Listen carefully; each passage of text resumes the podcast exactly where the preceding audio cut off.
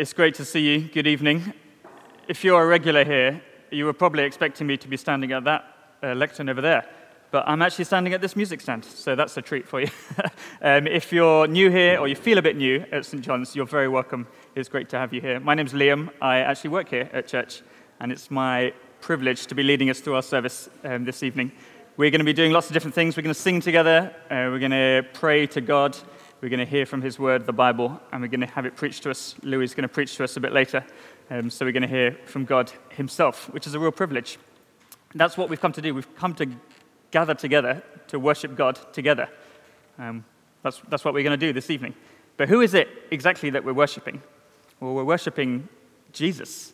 This is what Colossians says about Jesus. Hear these words. This is the, the God that we worship. This is Jesus.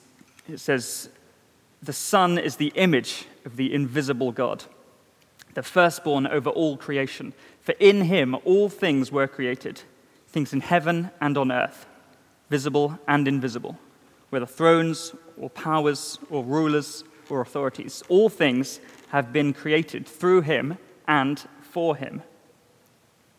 He is before all things. In him all things hold together. And he is the head of the body, the church. He is the beginning and the firstborn from among the dead, so that in everything he might have the supremacy. For God was pleased to have all his fullness dwell in him, and through him to reconcile to himself all things, whether things on earth or things in heaven, by making peace through his blood shed on the cross. That's Jesus. That's our God. We're going to worship him this evening. So can I invite you to stand and we'll sing together.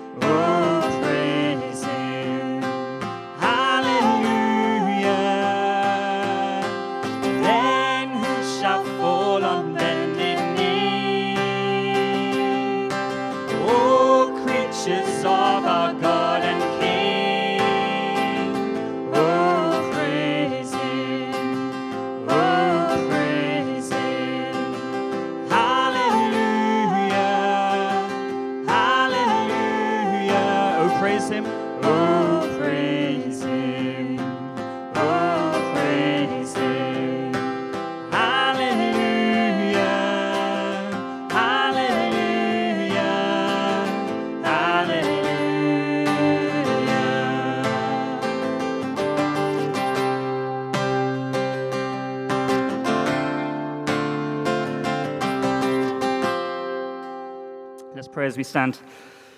Heavenly Father, we praise you. We praise you this evening. You're so good to us. We thank you for Jesus. Thank you that he's defeated every sin. Thank you that we can come to him and cast our burdens on him. Amen.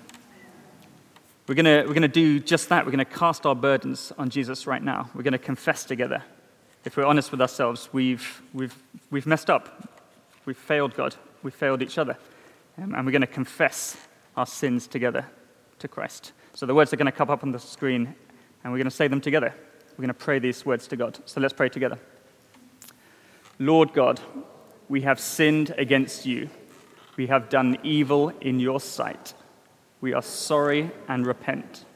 Have mercy on us according to your love. Wash away our wrongdoing and cleanse us from our sin. Renew a right spirit within us. Restore us to the joy of your salvation. Through Jesus Christ our Lord. Amen. Colossians goes on to say these words. These are such an assurance to us, these words. It says, Once you were alienated from God. Once you were alienated from God and were enemies in your minds because of your evil behavior. But now he has reconciled you by Christ's physical body through death to present you holy in his sight, without blemish and free from accusation. If you continue in your faith, established and firm, and do not move from the hope held out in the gospel. We hold on to the, the good news of the gospel, and we can be sure that, that Christ is holding on to us. Let's continue our singing.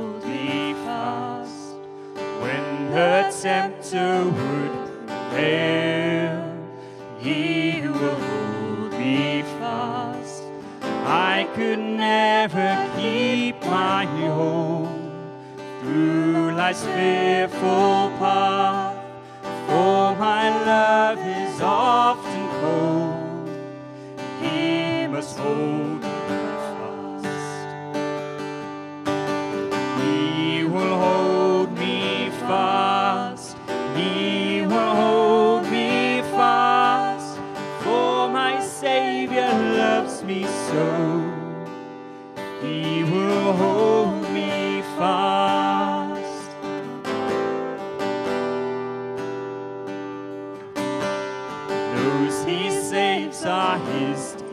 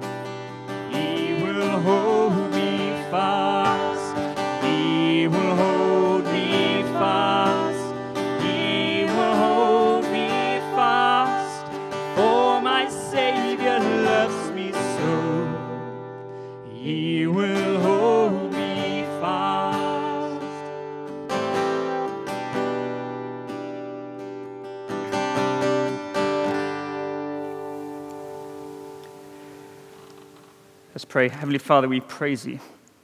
You're so good to us. Thank you for Jesus holding us fast. Thank you that we can be secure in him. We praise him. Amen. Can I invite you to take your seat? We're going to continue in prayer. So Valerie's going to lead us in prayer. Let's continue to pray.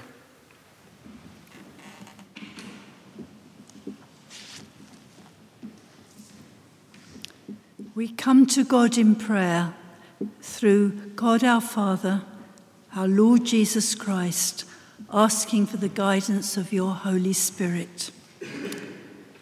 We pray for ourselves and us as a church congregation using Colossians 2 6 to 7. So then, just as you received Jesus Christ as Lord, continue to live your lives in Him, rooted and built up in Him, strengthened in the faith as you were taught, and overflowing with thankfulness. Father God, it is with deep gratitude that you have called us into your kingdom. For many of us, called as children or young adults, we have had the privilege of walking with you for most of our lives. For this, we offer you grateful thanks.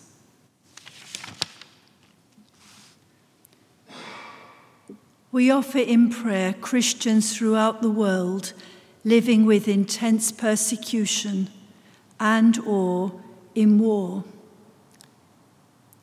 Psalm 31 has become the key scripture for the Ukrainian Christian church.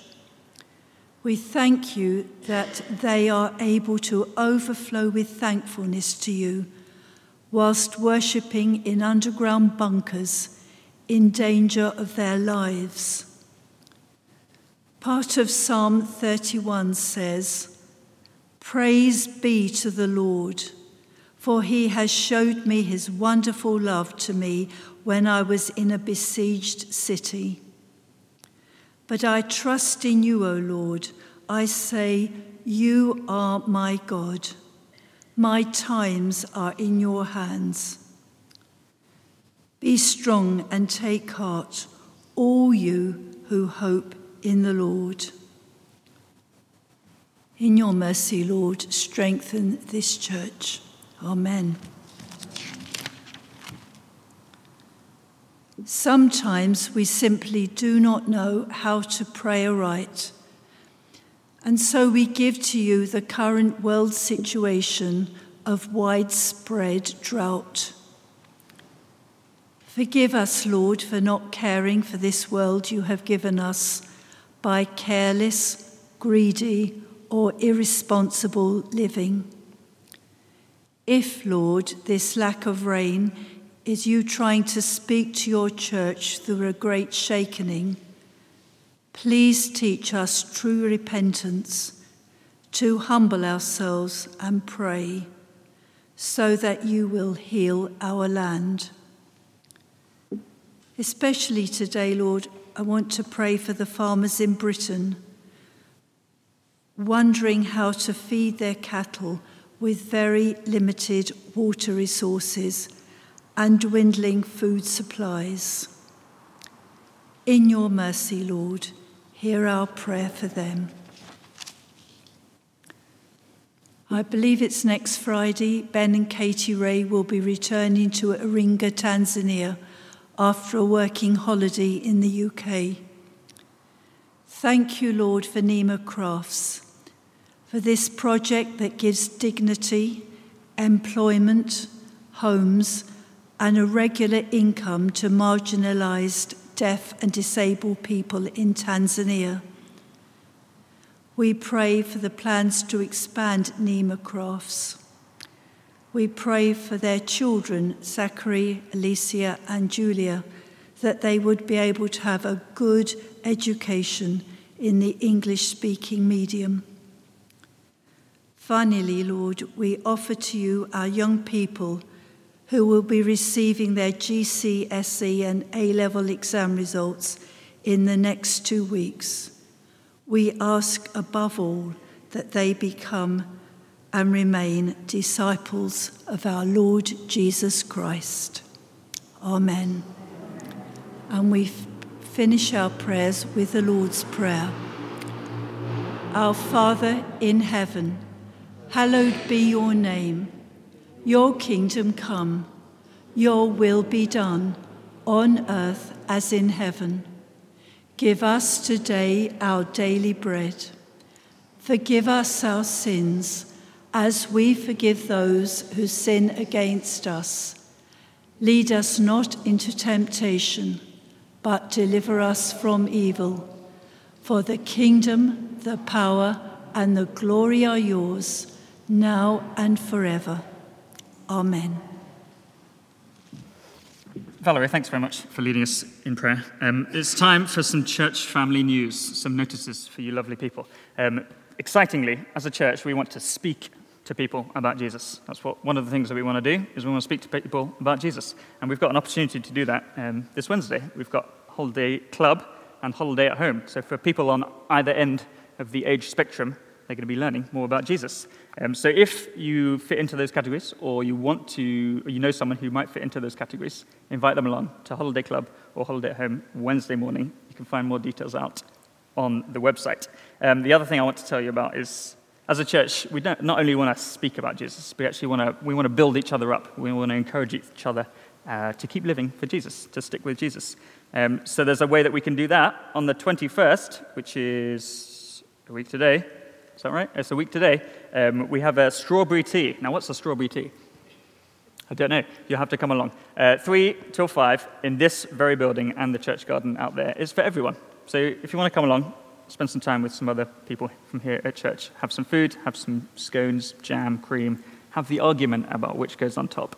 Come along next Sunday, three o'clock, in this very building. Um, so that is for everyone. Um, that is your church family news. I feel like we need a jingle for church family news. No, someone else can come up with that. Great. Um, we're coming to the exciting point of the service where we're going to hear from God's word. Um, Sally Ann is going to read from the Bible. So if you find a Bible next to you or somewhere near you and turn to Colossians 2, Sally Ann will tell you the page number. Tonight's reading is Colossians 2 16 to 23, and it's page 1183 on your Pew Bibles. Freedom from human rules. Therefore, do not let anyone judge you by what you eat or drink, or with regard to a religious festival, a new moon celebration, or a Sabbath day. These are a shadow of the things that were to come. The reality, however, is found in Christ. Do not let anyone who delights in false humility and the worship of angels disqualify you. Such a person also goes into great detail about what they have seen.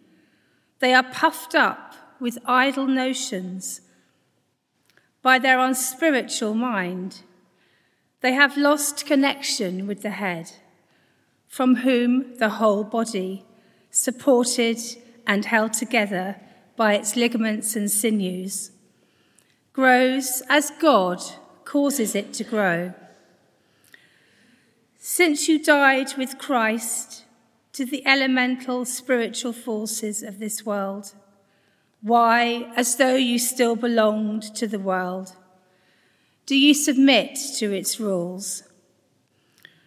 Do not handle, do not taste, do not touch. These rules, which have to do with things that are all destined to perish with use, are based on merely human commands and teachings. Such regulations, indeed, have an appearance of wisdom with their self imposed worship, their false humility, and their harsh treatment of the body. But they lack any value in restraining sensual indulgence. This is the word of the Lord. Well, good evening. If you've just joined us, uh, we're in a mini series of sermons based on the, the letter of the Apostle Paul to the Colossians. And we're thinking about what it means to be built up as disciples. This talk, tonight's talk, is entitled Freedom in Christ. And it's about living as free men and women who are, not, who are drawn by grace and not driven by rules, man made rules and regulations.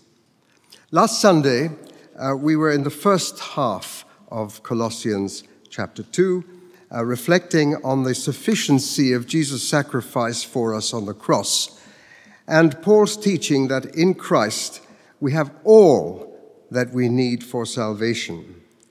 This evening we're thinking about freedom, that wonderful freedom that we have in Christ, that, uh, uh, that steadfast freedom, the greatest of gifts.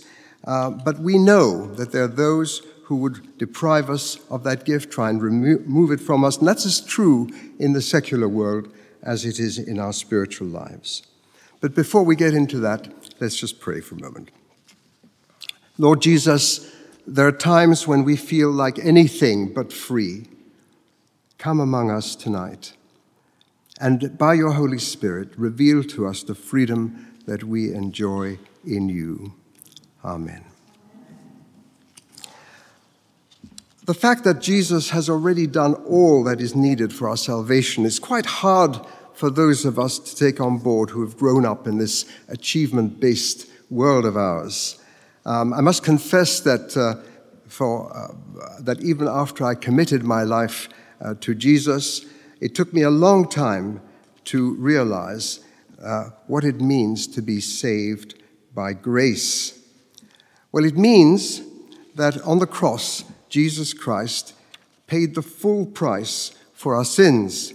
It means that our friendship with God has been restored, and it means that we have assurance of eternal life. But it's all been paid for, it's all done. And there's absolutely nothing that you and I can do to add or to contribute to our salvation. It's called salvation by grace. And that means not only release from the punishment that we deserve for our past wrongdoing, but also freedom from any requirement to observe Old Testament style man made rituals and regulations. And that's because Jesus brought, for us a, brought to us a greater new covenant freedom, um, revealed, which was sealed by his blood, and which was, which was instituted at the Last Supper when he said, Do this in remembrance of me.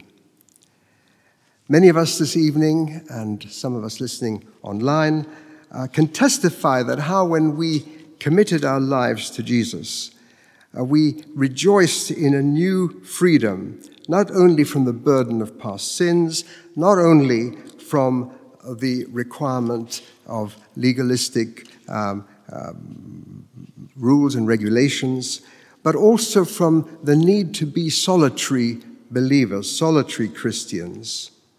The Bible says that God places the solitary in families. And this takes on a special significance when we find our place within the body of the family of a local church. From the very beginning, Jesus formed his followers into bodies of believers. It is upon the rock of the faith of those believers that Jesus said, I will build my church, and the gates of hell shall not prevail against it. What a wonderful saying. And through the centuries, wherever the gospel has been preached, their churches have sprung up. On my two mission trips to Tanzania, I saw for myself how churches came into being when pastor evangelists went out to remote communities and formed new groups of believers into churches. And some of these churches that I visited didn't even have buildings. The people met under trees or under of temporary shelters. Miracles happen when God's people gather in fellowship to worship Him, to pray for each other, to share the Word of God, and to break bread together. And it is within the church family that we, more than anywhere else, that we discover that Christian freedom is not just freedom from, but it's freedom to. As, or as Paul puts it in Galatians, uh, you, brothers and sisters, were called to be free, but do not use your freedom to indulge the flesh, but rather serve one another humbly in love. But in today's reading from Colossians, the Apostle Paul warns us that both our freedom from and our freedom to can be stolen by those that he calls false teachers. That means anyone who tries to persuade Christians that their faith is somehow deficient or incomplete, and that additional devotions and practices and sacrifices, etc., are needed to ensure their salvation. And in our text, Paul highlights three, three of these that, things that he objects to food, food laws and uh, religious festivals and the worship of angels. And in a moment, we'll get back to those. But first, whenever Paul or one of the other New Testament writers addresses a topic, I find it really helpful to find out what Jesus has to say on that. And, you know, I found that Jesus has an awful lot to say about freedom. Uh, at the very start of his ministry, the beginning of his ministry, in Luke chapter 4, we read how Jesus went to the local synagogue and he picked up the, the scroll of Isaiah and he read, The Spirit of the Lord is on me because he has anointed me to proclaim the good news to the poor. He has sent me to proclaim freedom to prisoners and recovery of sight to the blind, and to set the oppressed free, and to proclaim the year of the Lord's favor. And then in John chapter 8, um, he says to the Jews, he, and I quote here, to the Jews who believed in him, Jesus said, If you hold to my teaching, you are really my disciples. Then you will know the truth, and the truth will set you free. And later on, a little bit later, he says, When the Son sets you free, you will be free indeed.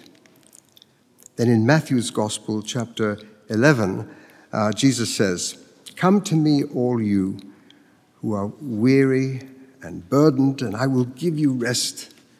Take my yoke upon you and learn from me, for I'm, I'm, I'm, I'm gentle and humble of heart, and you will find rest for your souls. For my yoke is easy and my burden is light. But Jesus was very tough on the scribes and Pharisees who um, enforced all kinds of religious rules and regulations on God's people. And of them he said, they tie up heavy burdens, heavy and cumbersome loads, and put them on other people's shoulders. But they themselves are not willing to lift a finger to move them. That's, you'll find that in Matthew 23. Well, in the light of that, let's go back to Galatians and some of these practices that um, Paul struggled with. First, Paul, uh, uh, Paul pronounces, uh, he denounces, sorry, Paul denounces excessive and obsessive um, attention that is given to religious festivals. And he mentions particularly the new moon festival and the Sabbath celebrations. Those of us who've traveled overseas uh, may have seen spectacular religious festivals. Uh, and in parts of the Christian church as well, we have huge, noisy, and colorful celebrations on feast days and saints' days and so on. Um, but even here in the Church of England, uh, particularly in our cathedrals, there are often magnificent um, services featuring processions and choirs and gorgeous vestments and uh, carefully choreographed uh, movements uh, involving lots of clergy and acolytes. And you know, these are wonderful, actually, so long as the gospel and Jesus Christ are kept front and central. But you know, we all know that elaborate celebrations have a way of taking on a life of their own. And that, in the words of Paul in, in, in our reading, can become uh, disconnected from the head. They just lose the plot, really. I spend some days each month uh, working as a, or serving as a day chaplain at Southwark Cathedral. Day chaplains lead hourly prayers from the front uh, to remind visitors that the cathedral is first and foremost a house of prayer. We also seek to engage them personally and, and to, um, uh, they come to admire our building and its contents, and they come to major services and so on, and we try and talk to them about what they are. In fact, our goal is to turn visitors into pilgrims. Now, most of those that come through the cathedral doors um, are not committed Christians. Uh, mainly, they come, as I said, as of spectators.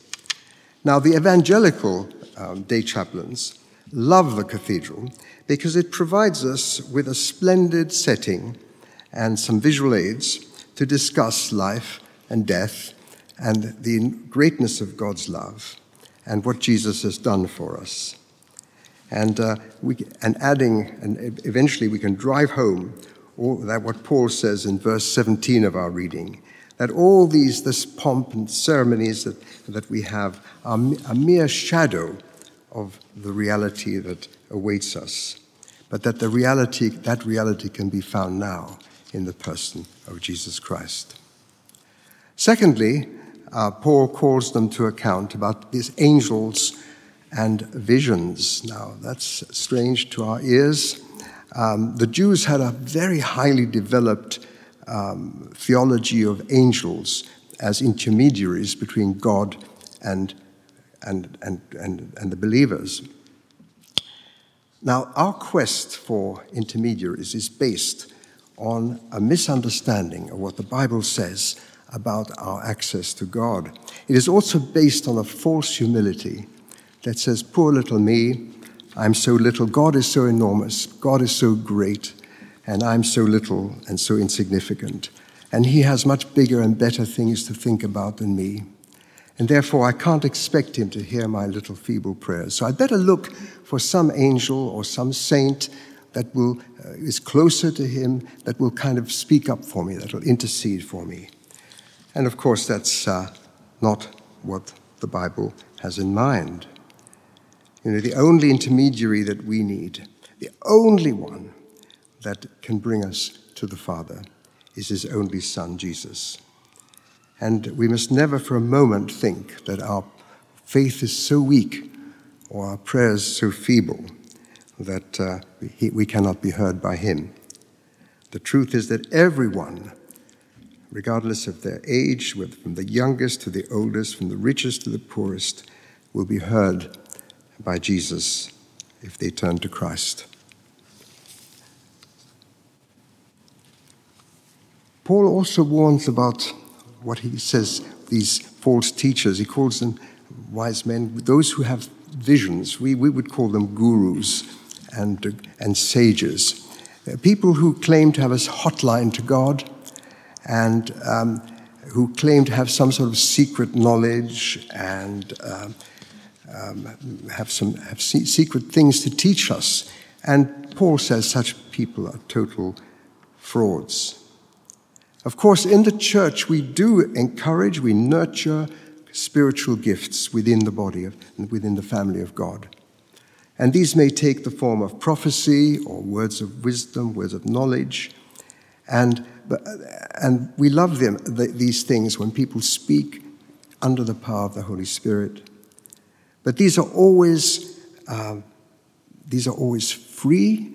They're always uh, tested by the body, and they must never contradict the Word of God in Scripture.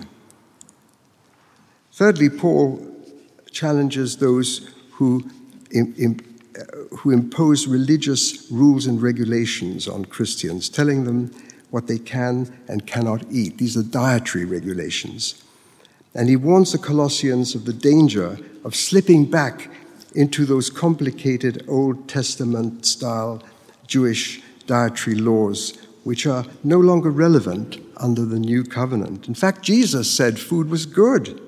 And he said, What makes people unclean is not what goes into their mouths, but what comes out of their mouths, which I always thought was a lovely way of putting it. And of course, Jesus himself fasted. He observed fasts, and he, and he encouraged us as followers to fast and pray. But fasting is a voluntary, anything we do dietary is a voluntary thing, and it's uh, never to be uh, interpreted as a spiritual requirement. We do it to draw us closer to God, to help us in our prayer life, so it's good to fast occasionally. Many Christians, of course, advocate vegetarian or vegan diets or other special diets, and some of these are very worthy, but they must never be sort of presented to us as some sort of spiritual requirement that this is what God wants. You know. Finally, Paul talks about those who um, punish their bodies. He, he, he, uses the expression uh, in verse 23 those who impose harsh treatment of the body. Well, those of us who go to the gym um, witness no end of harsh treatment inflicted on bodies, do we? But, but that's, that's not what, what Paul is talking about. Uh, throughout the history of, of the faith of, of the church, there have been those who felt that they've needed, this is a sort of Gnostic pagan thing that slipped into the church, uh, that, uh, that somehow we needed to bring our sinful flesh under control through practices such as self flagellation and wearing of hair shirts and uh, taking ice cold baths and the like. Um, I grew up in Mexico where every day you can see pilgrims making their way to the shrine of the Virgin of Guadalupe. And some of these people walk for miles on their knees, and so, some of them even flagellating themselves, beating themselves as they go along in propitiation and in penance for their sins. But the Bible says that all that is needed from us sinners is a broken spirit and a broken and contrite heart. That's it. When writing Colossians, um, and uh, urging the Colossians to, uh, uh, talking to them about their freedom, Paul was returning to an earlier theme, a theme, in fact, that he first developed in Galatians. And the key to what he says in Colossians, uh, in, in Colossians to us, is actually found in Galatians. Here we find that Paul says in, in a famous chapter, chapter 5, uh, verses 14, 13, 14, he says, you know, you, my brothers and sisters, were called to be free, but do not let, do not uh, use your freedom to indulge the flesh. Rather, serve one another humbly in love. For the entire law is fulfilled in keeping this one commandment love your neighbor as yourself. And it's here that we find that uh, we are reminded that Christ has set us free from in order, so that we should be free too. And um, free, that means free from the burdens of our past, free from the burdens of our own sins, and free to help to carry the burdens of others. Uh, free to serve one another uh, with love and, and, humility. Within the church family, um, that means helping one another, uh, praying for one another, asking the Father to, by his, the power of His Holy Spirit, to build us up um, as true disciples of His Son Jesus, that we may in turn go out into the world and set other captives free. That's our mission. That's what we're here for. So I want to end uh, with a couple of verses that uh, Valerie has already read to us, but I want to get back to them uh, from Colossians uh, 2, uh, which is from the first part that we didn't read today. And the reason I want to go back to them is because these have really encouraged me and built me up during this, this season, this, this season of, of sermons that we've been in. So here it is. Just as you received Christ Jesus as Lord, continue to live your lives in Him, rooted and built up in Him, strengthened in the faith as you were taught, and overflowing with thankfulness. Amen. Louis, thank you very much for preaching God's word to us. We're going to respond, well, we're going to start responding in song. Um, so I can invite you to stand and we're going to sing together.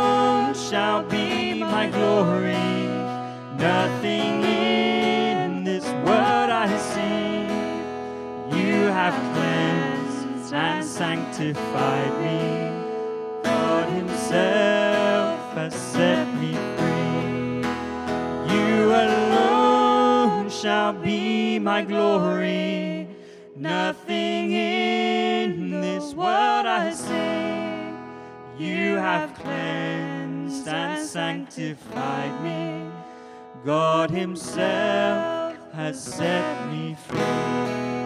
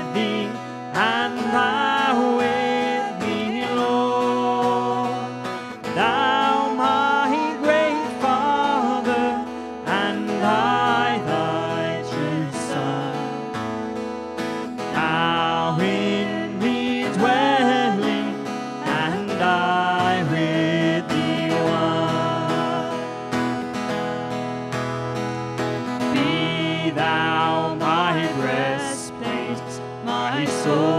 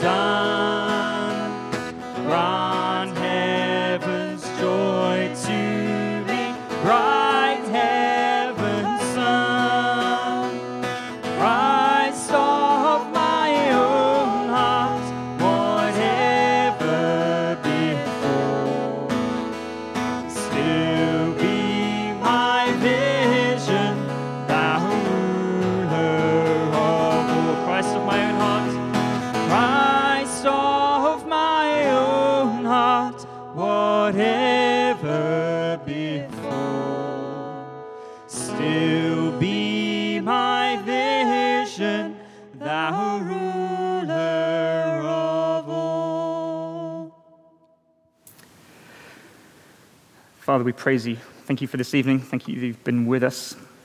Thank you that you choose to meet with, meet with us. We praise you for being here. Thank you for speaking to us. We praise you. Help us to be people who not just hear you, but listen to you. And not just listen, but put into practice what you teach us. Pray that we be doers of your word. Thank you that we've had a chance to respond to you in song. I pray that um, as we leave this place, as we live our, live our lives this week, pray that we continue responding to you.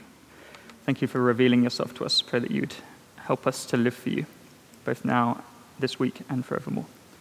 In Jesus' name we pray. Amen. Amen. Thank you so much for joining us. Please do take your seat. It's been a pleasure. Um, we'll see you next week, if not before. See you soon.